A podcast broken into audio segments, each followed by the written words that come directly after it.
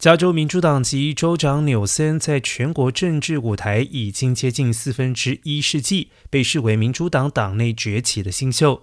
有传言指出，他将是二零二四年潜在的总统参选人，挑战有意寻求连任的拜登。对此，纽森已经明确的表示，已经告知白宫他不会参选。纽森认为，只要特朗普成为2024年共和党的潜在候选人，民主党人就会为拜登提供广泛的支持。